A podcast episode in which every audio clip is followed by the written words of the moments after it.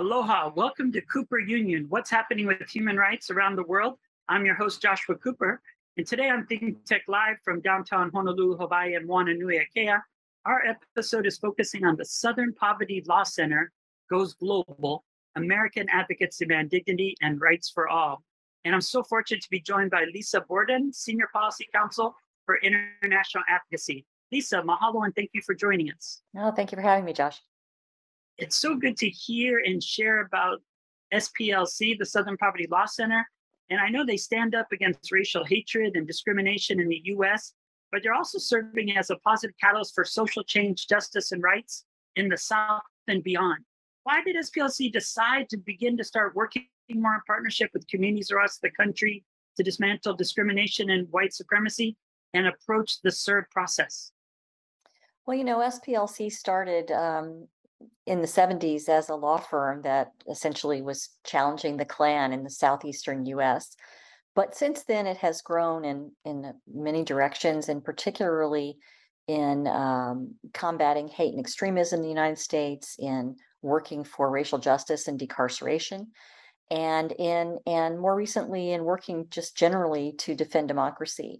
And so, to that end, we've expanded not only from just litigation to policy work, but into federal policy work and now into international advocacy because we just recognize that international pressure and international um, engagement is another tool that we can use to advance those very important causes. It's true. The UN Committee on the Elimination of Racial Discrimination is an 18 member body and what's exciting is they do review many countries, all 128 that have ratified the CERD or the ICERD, the International Covenant on the Elimination of All Forms of Racial Discrimination. And that review process is so important. How did Southern Poverty Law Center prepare to make sure that the world would know what's actually happening inside the borders of the US?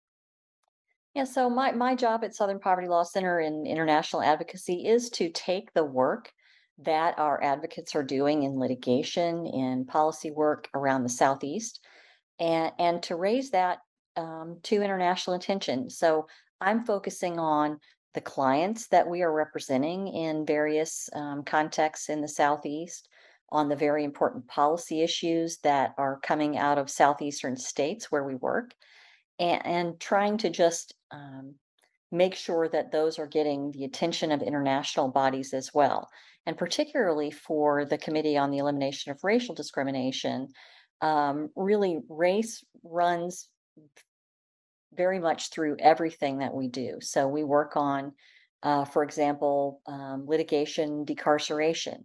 We're working um, in on voting rights issues is a very big uh, part of what we're doing, and of course, hate and extremism, which is is really growing, unfortunately, in the United States.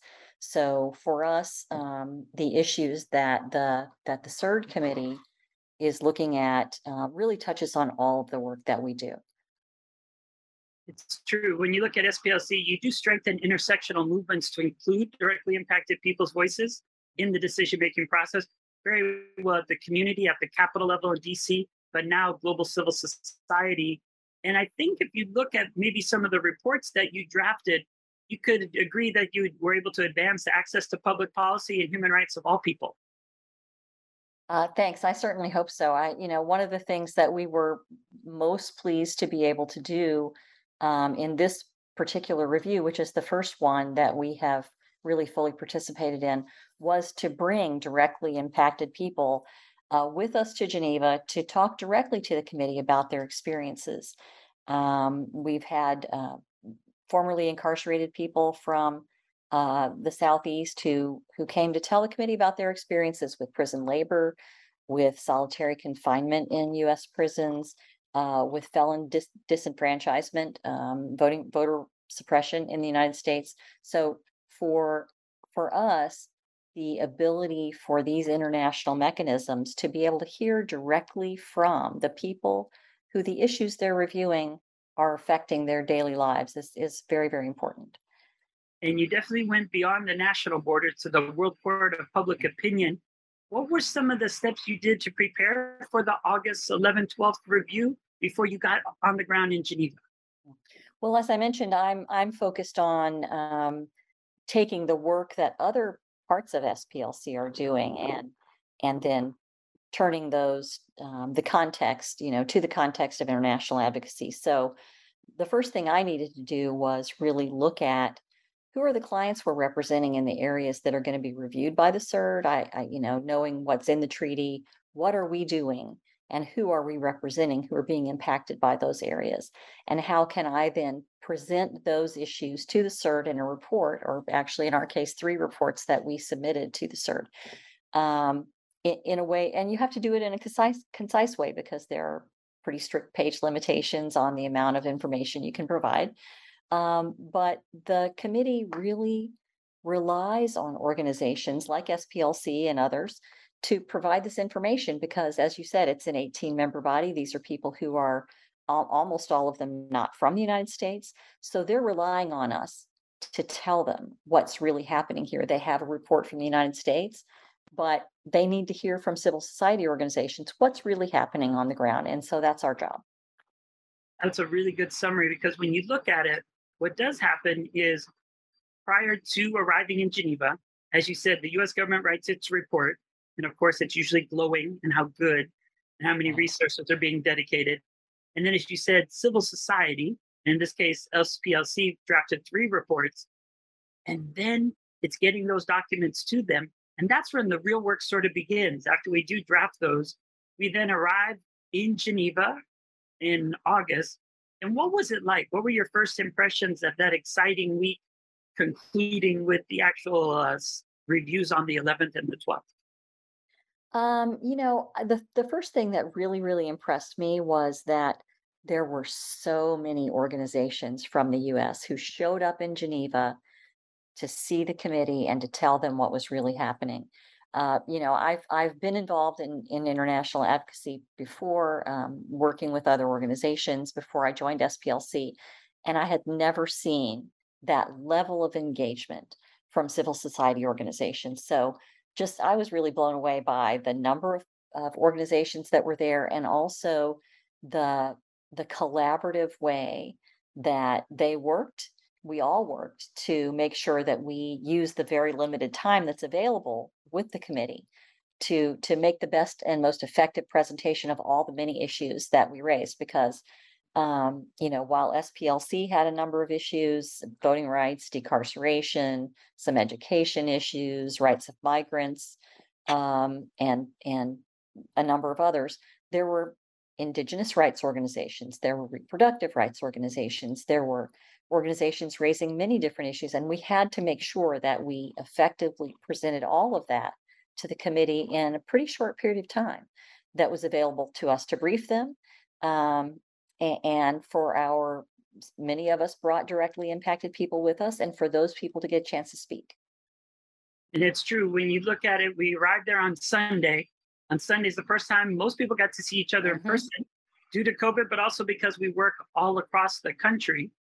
And then on Sunday, breaking up into those small working groups that then we're trying to come up with drafting the language and then agreeing to limit their own time and making sure that we Mhm. shared that window. Because as you said, everybody met on Sunday, but then on Tuesday was the first time that we really had two and a half hours to be able to speak directly to those 18 members, but also even include the voices from people back home that were zooming in. So we really look at a two hours and a half time period with roughly eight dozen civil society representing directly impacted peoples and amazing advocates to try to share specifically what's going on in the country and also give the questions and recommendations of what these 18 experts should concentrate on.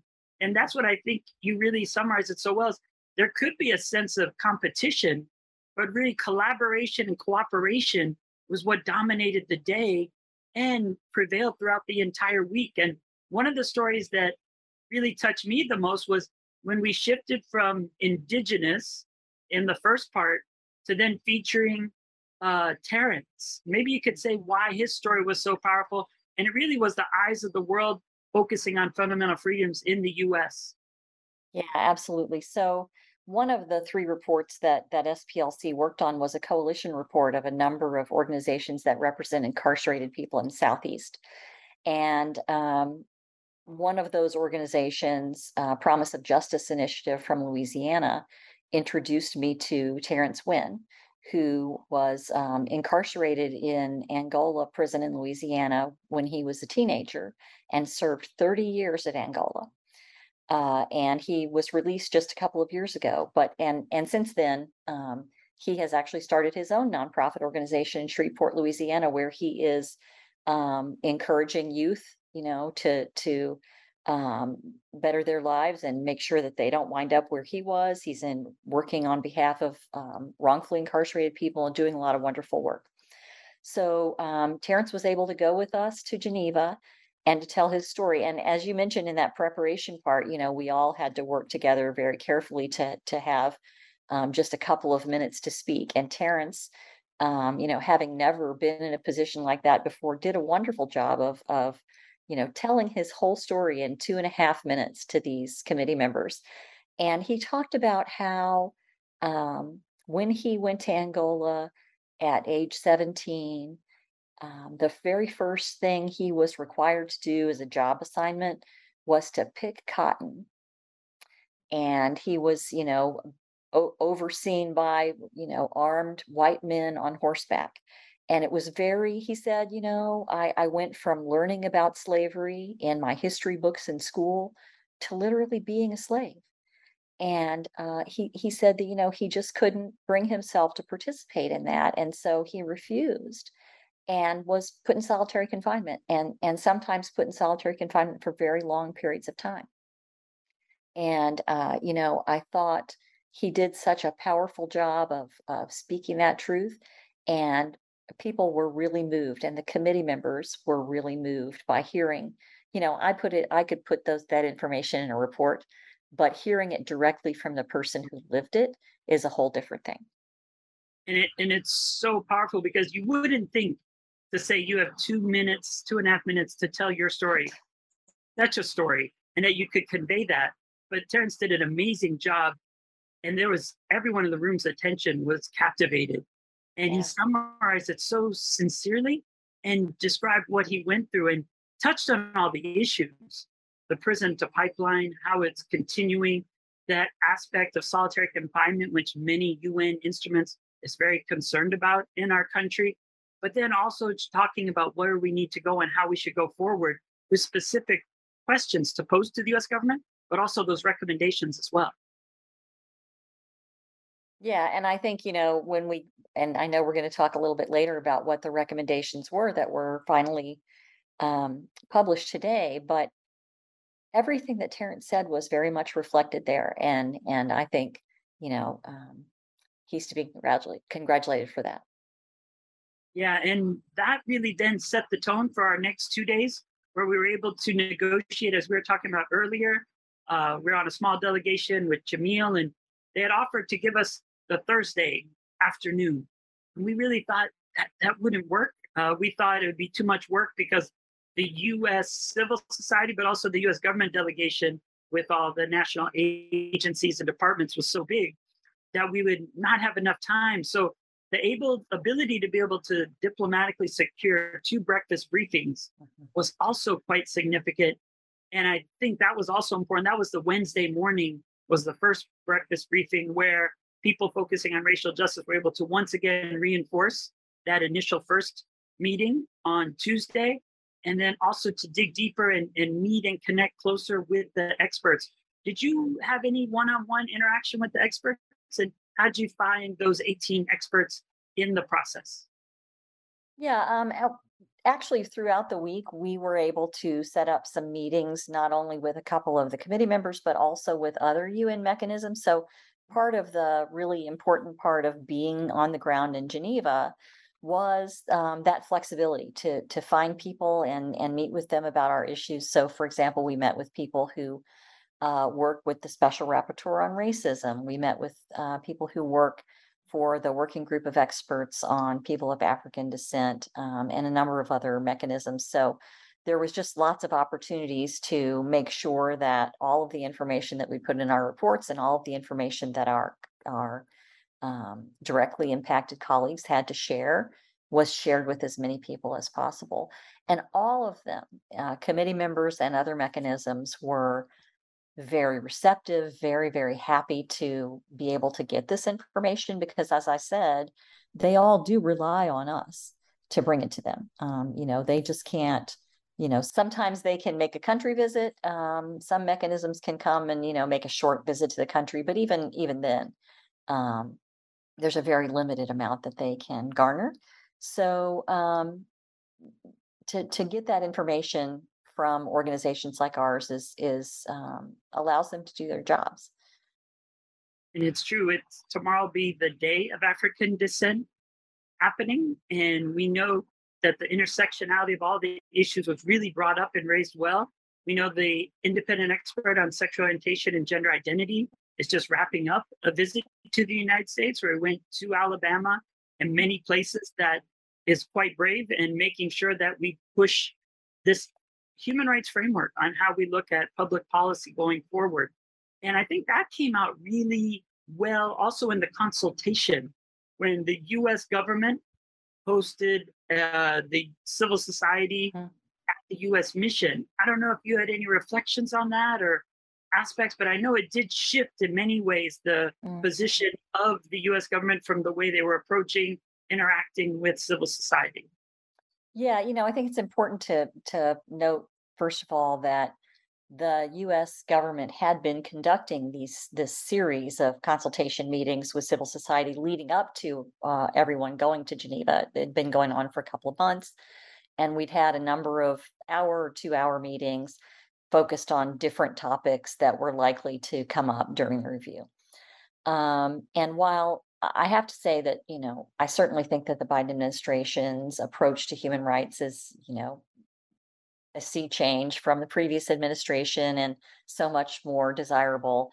And I do think that the Biden administration's intentions in this area are very good. Um, the execution has sometimes been a little lacking. And um, these consultations that we've had um, before the trip to Geneva had been um, often felt like form over substance. There'd been not not nearly enough substance coming from the U.S. Um, agencies who participated, and you know, it felt like we were feeding them information to help them prepare that they weren't really giving a whole lot back. So we really had hoped, and some some of us organizations had expressed the administration writing that we hoped that there would be more substantive interaction in Geneva. Uh, so we went there with that hope. Uh, we went to this um, final consultation session at the U.S. mission. It's a very large delegation with representatives from many different agencies, from the State Department, from the White House, although I have to say, not from the Domestic Policy Council, the White House, only only foreign policy, which, you know, we're we're talking about domestic implementation of a treaty, not foreign policy. So that was a little disappointing. Um, but it, you know, this this consultation really, for most of the time we were there, was kind of the same thing. There was a, you know, some very sort of top level general statements about different issues arising under the treaty, but really no commitments about what they were going to do about it. Really not very much specific. Um, and so it it really felt, you know, kind of let down um, in a way. But at some point, very late in the meeting, some of the groups, um, and I in particular want to thank, you know, the indigenous rights organizations, the reproductive rights organizations who um, really just honestly had had enough and um, and said, uh, you know, what what I'm saying that, you know, this is not this is not acceptable. It's not sufficient. It's not getting us anywhere. Um, you know, we're all spinning our wheels and and we're very, very disappointed. And really, some of the US delegation appeared to have been very affected by it. Um, and that was in really when we went to the formal review and the US began to make their presentation. Some of that came out from some of the delegation members who said, you know, we heard you yesterday and we, you know, we're going to do better. We know we have to do better. So I hope that sticks. I agree. Those lead up consultations, usually early mornings here in Hawaii, were just seemed, as you said, sort of performative. And Mhm. what was quite crucial was, as you did say, the meeting at the mission, it was from three to five, is when it was scheduled. But then sort of from five to six thirty, that last ninety minutes, I agree, there was a breakthrough. And it was reproductive rights, saying we are here, we are partners, we should be trusted. It was the sharing by the activists from Chicago saying the caskets are getting smaller and smaller. But I'm still doing voter registration drives and we have to do more. Don't send me home with empty buckets. And as you did say, it was indigenous. It was Western Shoshone Defense Project saying, think and do the right thing. Think of Mother Earth. Think about the long term consequences of what's going on. And there was a shift. You could see Department of Labor starting to tear up. You could see Mhm. Health and Human Services. You could see the global envoy. You could see even the new ambassador saying that we've got to do things in a different way.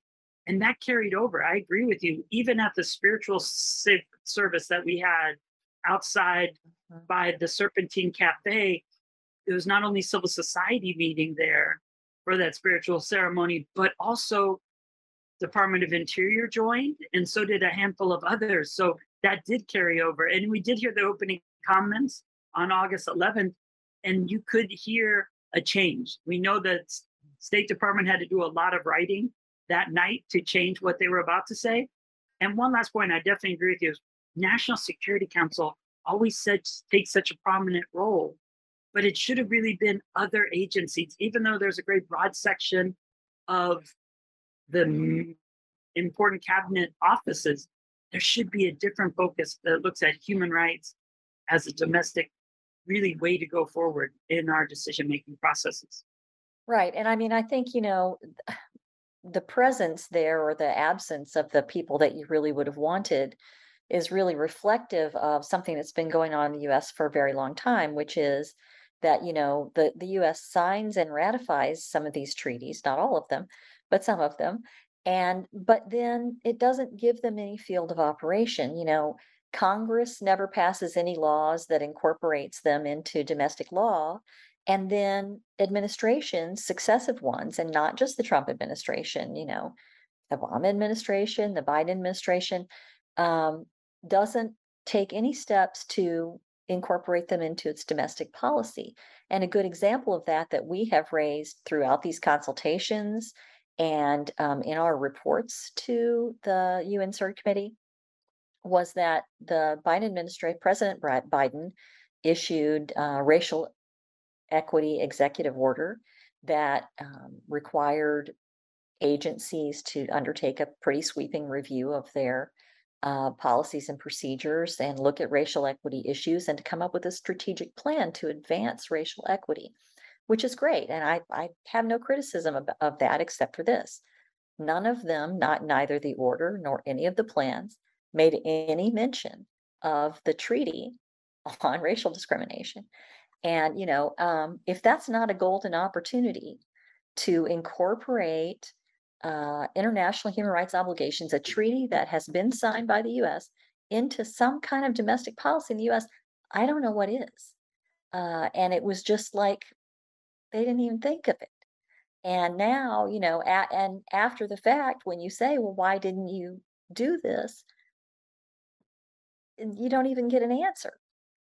Um, and so that's, you know, it's always an afterthought and compliance is always just sort of a coincidence, you know, something happened that sounds like it complies, so we'll check that box. But there needs to be much more intentional efforts to comply. And that's what we're really hoping for. It's true. The intentionality and the intersectionality really came across from civil society. And from the government side, it was a coinky dink or a wow, that would have been good. And I think Mhm. that came through by the CERD members' questions, by the recommendations. Through that six hours, you could see them starting to say, it's not enough. It must be more. And to really start institutionalizing with maybe a standing uh, group of these agencies, this interagency standing task force, or a national human rights institution, Mhm. you could see CERD saying, do better and do it well. Coordinate this on the country level. And some of the recommendations we can see at least the direction of how the Biden administration, but also the US government, no matter who's in the White House, should be taking steps. And I think voting rights, as well as prison, building on what you shared earlier with Terrence's story, and education issues, maybe you could share some of those recommendations and how those were positive as we go forward. Yeah, absolutely. And I think it's really, if people want to look at these recommendations, I, I think people should look at them. Um, I wish more people realize that, you know, they even have international human rights that they're entitled to rely on. Um, and they, they, they should look at what these UN bodies are recommending. But it's important to know that the, you know, this is a diplomatic institution and they speak in diplomatic language. So, you know, what sounds like, you know, not necessarily really sharp language might be. For example, in a number of cases, both during the questioning by the committee members and also in the conclusion, written conclusions and recommendations, the committee said that it regretted, um, you know, the, the responses from the US. In diplomatic terms, regret is a big deal. Um, you know you don't regret something that's really bad. And so you know for for the the CERD to say that it regretted the lack of, of substantive information that was that was provided or that it regretted the lack of progress um, that was really you know really saying that there was a serious deficit It's true. And when you look at the recommendations and the language that did come out today, what would you say would be some of the most important initiatives that could be taken up that we might be able to inform and influence the institutions of the US? Well, as I as I said, um, you know, I do think that some of the most important things that the committee said were about this overarching uh, need to incorporate the obligations of the treaty in what the government does, because it just has failed to do that. And um, during the questioning, one of the White House representatives did say to the committee that the White House would consider studying um, the possibility of setting up a national human rights institution or some si- similar mechanism to coordinate uh, and monitor implementation of the treaty. And that was very different from what that same person had said, you know, during pre review consultations with civil society. So I really hope there's an opening there for us to push the administration um, to to do something that that actually brings some cohesiveness, uh, some intention to its efforts to comply with this and other treaties. Um, I, I think that's a really big deal and something that we can we can make progress on. Um, another, go ahead, sorry. no, please continue. I was just gonna say another thing that that I found in particular, you know, Southern Poverty Law Center, one of um, our biggest areas of work is combating hate and extremism. And we, you know, we monitor um, the activities of hate, white supremacist groups, anti-government groups across the country. And um, the committee's concerns about the prevalence of hate speech, including hate speech by public officials and politicians, uh, and the rise of hate crimes and the increased activity of white supremacists and other hate groups. Um, I, I appreciated that that they placed such emphasis on that. Um, the recommendations that they made um, specifically addressed the fact that reporting of hate crimes to the FBI by law enforcement agencies is voluntary, and there's just terrible underreporting. So really, we don't even have good data on the number of hate crimes, who the victims of these hate crimes are across the country because so many law enforcement agencies just don't even report it. And you can't, you know, you can't really act on what you don't know. And so it's very, very important. Um, we had recommended in our report, and the committee actually echoed this, um, that the government, the federal government should do whatever it can to require law enforcement agencies to to do this reporting. And you know the, the US government is very good at saying well you know this is the states. We we don't control the states. We can't make them do. But you know what the government has that it can use to good effect when it decides to do so is money And we have always um, encouraged UN, um, you know, mechanisms to to use funding as either carrot or stick. And um, I, I was pleased to see the committee recommend that as well. No, it was a very thorough six hours. But as you said, sometimes what the uh, 18 experts said or didn't say and how they said it just spoke volumes of how much further we have to go in the United States to really recommend, but more importantly, realize the Universal Declaration of Human Rights crafted by Eleanor Roosevelt and make sure that decades later, people can have that fundamental inherent dignity in their daily lives. And we thank the Southern Poverty Law Center for your work in bringing this to the UN. And we look forward to focus on the implementation in the next phase as we focus on these recommendations going forward. Thank you. It's so great to work with you and look forward to doing more in the future. Mahalo, thank you so much. And we look forward to making sure that the Decade of African Descent becomes a genuine space where we focus on social justice, but also to use all the UN human rights systems from the Universal Periodic Review to all the Human Rights Council special procedures as well.